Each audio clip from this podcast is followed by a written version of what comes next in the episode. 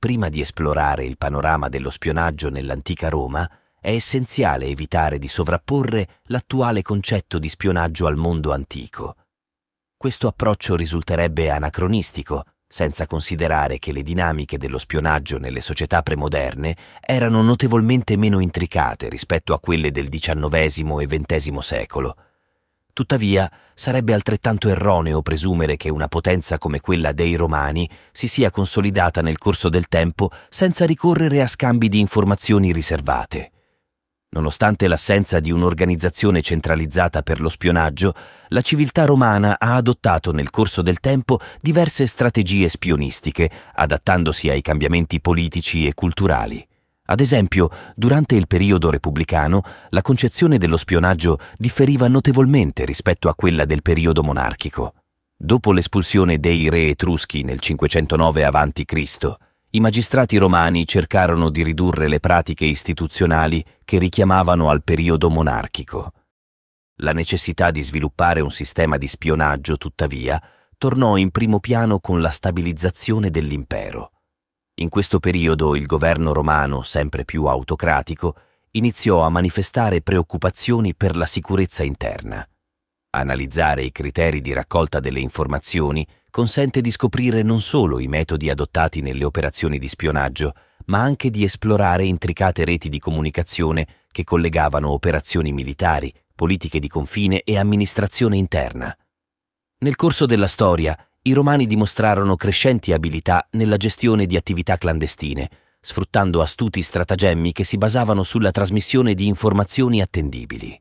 Questo approccio garantiva velocità e un efficace effetto sorpresa, conferendo loro un vantaggio strategico nei confronti delle controparti militari.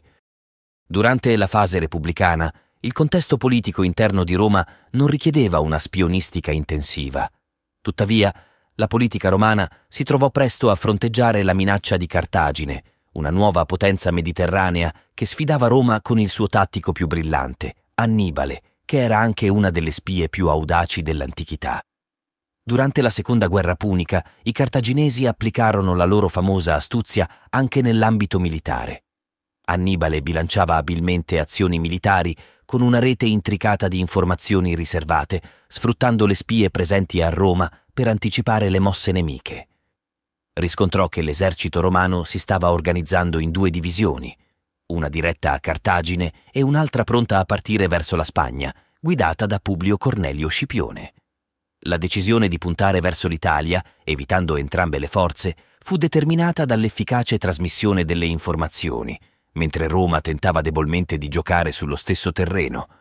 Ma i romani dipendevano da informazioni fornite dagli alleati, spesso scarse e ritardatarie. Livio conferma la scarsa efficacia dell'attività spionistica romana, a differenza dei cartaginesi che ne fecero un uso strategico – dal passaggio delle Alpi alla trappola sul fiume Trebbia e soprattutto nel diffondere informazioni false tramite popolazioni italiche ostili a Roma, usando segnali segreti, simboli e la falsificazione di documenti. Annibale si preoccupava anche del controspionaggio, evitando fughe di informazioni dal suo campo. Le azioni di intercettazione dei romani, invece, erano spesso casuali o basate su avvistamenti. Roma aveva un bisogno pressante di un leader che potesse eguagliare l'ingegno di Annibale, sia in campo di battaglia che nella gestione dei servizi informativi. Trovò questo stratega in Scipione, il quale abbandonò il conservatorismo tradizionale per adottare un sistema combinato di operazioni offensive e raccolta anticipata di informazioni. I risultati non tardarono. In un anno Scipione sconfisse Annibale in Spagna e in Sicilia. Se Annibale si distinse nell'orchestrare stratagemmi mirati a confondere il nemico in una guerra psicologica, il generale romano seppe assimilarne la genialità per competere a parità di condizioni e, naturalmente, vincere. I commentari di Cesare costituiscono il quadro più esaustivo e dettagliato della pratica spionistica romana durante la Repubblica. La capacità di Cesare nell'utilizzo efficiente e veloce delle comunicazioni era esemplare favorita dalla sua osservazione attenta dei sistemi informativi adottati da leader stranieri. Cesare potenziò il corpo degli exploratores a cavallo, incaricati di eseguire ricognizioni cruciali per stabilire posizionamenti vantaggiosi degli accampamenti. Talvolta la scelta di Cesare di non sfruttare appieno le potenzialità della cavalleria è stata oggetto di critiche. Tuttavia va considerato che il comandante romano preferiva impiegarla specificamente per la ricognizione, ottenendo così vantaggi strategici non solo nelle battaglie, ma anche attraverso informazioni climatiche sul terreno e sulla vegetazione di un territorio. Accanto agli exploratores operava lo speculator, comunemente tradotto come spia, incaricato principalmente della consegna di dispacci a Roma. Tuttavia, gli speculatores avevano anche il compito di raccogliere informazioni su possibili ribellioni. È probabile che Cesare faccia riferimento a loro quando menziona di aver appreso o quando riceve voci insistenti. Cesare utilizzava ogni possibile fonte informativa, estorcendo informazioni da disertori, traditori e prigionieri di guerra, ricorrendo anche, presumibilmente, alla tortura. Per proteggere le sue comunicazioni adottò un cifrario greco, l'unico esempio di sistema crittografico risalente alla Repubblica. Svetonio descrive il funzionamento di questo cifrario, basato sulla sostituzione di ciascun carattere cifrato con il carattere che nell'alfabeto si trova tre posizioni indietro. Dopo la vittoria a Farsalo in Tessaglia contro Pompeo, Cesare comprese l'importanza di trasmettere tempestivamente la notizia di un successo militare. Per la prima volta nella storia, istituì un servizio di comunicazione gestito con messaggeri a cavallo, posizionati in stazioni a distanze regolari l'una dall'altra. Alcuni studiosi suggeriscono che l'origine di questa rete informativa possa essere stata influenzata dalla permanenza di Cesare in Tessaglia e ispirata al servizio di comunicazione macedone dell'epoca antica. Con l'avvento del Principato, Augusto si rese conto dell'importanza di applicare l'efficienza comunicativa non solo nel contesto militare, ma anche nell'amministrazione statale.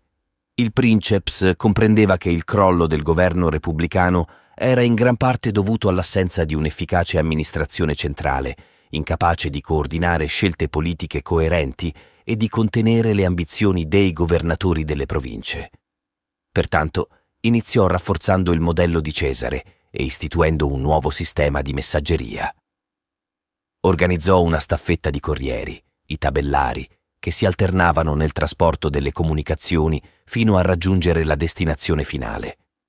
In questo modo Augusto mirava a garantire un controllo più saldo sulle province e una maggiore sorveglianza sui cittadini di Roma. Progressivamente sistematizzò un organismo che, se da un lato applicava competenze di spionaggio per proteggere la sicurezza interna, dall'altro limitava la libertà individuale. Quest'ultimo aspetto non passò inosservato e suscitò una forte opposizione nei confronti dell'imperatore, il quale si vide costretto a difendersi attraverso informatori professionisti, i delatores. Questi informatori, per lo più liberti, segnalavano al princeps episodi di tradimento, inclusi casi di diffamazione, ingiuria verbale e calunnia. Durante il principato di Augusto si diffuse anche l'abitudine di impiegare corpi militari per svolgere funzioni di polizia, soprattutto in Egitto. Documenti come alcuni papiri testimoniano l'uso dell'esercito per contrastare crimini e tradimenti, conducendo operazioni di spionaggio e intercettazione. I militari, spesso centurioni o decurioni, operavano in abiti civili e svolgevano indagini, usufruendo di una propria rete di informatori per condurre tali operazioni. La polizia imperiale si evolse, dando vita al corpo dei frumentari, spesso definito come i servizi segreti di Roma. Sebbene non fossero gli unici a praticare il mestiere di spia, furono i primi a strutturarsi istituzionalmente con l'obiettivo di riferire all'imperatore ciò che accadeva nelle province. Questo gruppo operava come un'organizzazione militare, diventando sempre più vitale sotto il regno di Domiziano operazioni clandestine. Sebbene confrontare la loro attività con le moderne pratiche spionistiche sia rischioso a causa delle differenze metodologiche, è plausibile definire l'insieme dei loro compiti come spionaggio interno. Inizialmente incaricati della riscossione delle tasse e della distribuzione del grano alle truppe, i frumentari operavano da posizioni strategiche come Portus, il porto di Roma, e controllavano la via Appia fra Roma e Pozzuoli. Questi punti chiave offrivano un'eccellente base per la raccolta di informazioni, un fatto notato da Domiziano, che trasformò rapidamente il loro ruolo logistico in una copertura per missioni spionistiche. Nessuno poteva sfuggire alle indagini dei frumentari, consentendo loro di svolgere un'ampia gamma di attività di polizia per conto del governo, incluso l'assassinio politico e la persecuzione dei cristiani. Nonostante i dettagli dei loro metodi siano scarsi, la portata del loro potere emerge dalle funzioni svolte.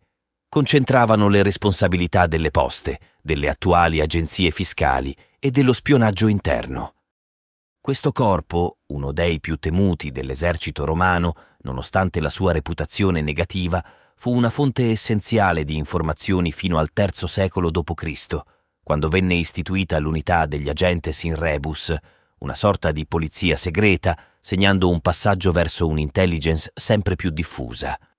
Nella loro storia, i romani svilupparono un sistema di sicurezza complesso ed esteso, impiegando soldati, difese tattiche e strutture di segnalazione. Sebbene non fosse presente una rete spionistica completa in ogni fase della trasmissione delle informazioni, i servizi di spionaggio romani rappresentarono un notevole passo avanti rispetto alle epoche precedenti, contribuendo in modo significativo alla sopravvivenza millenaria della più grande potenza dell'antichità.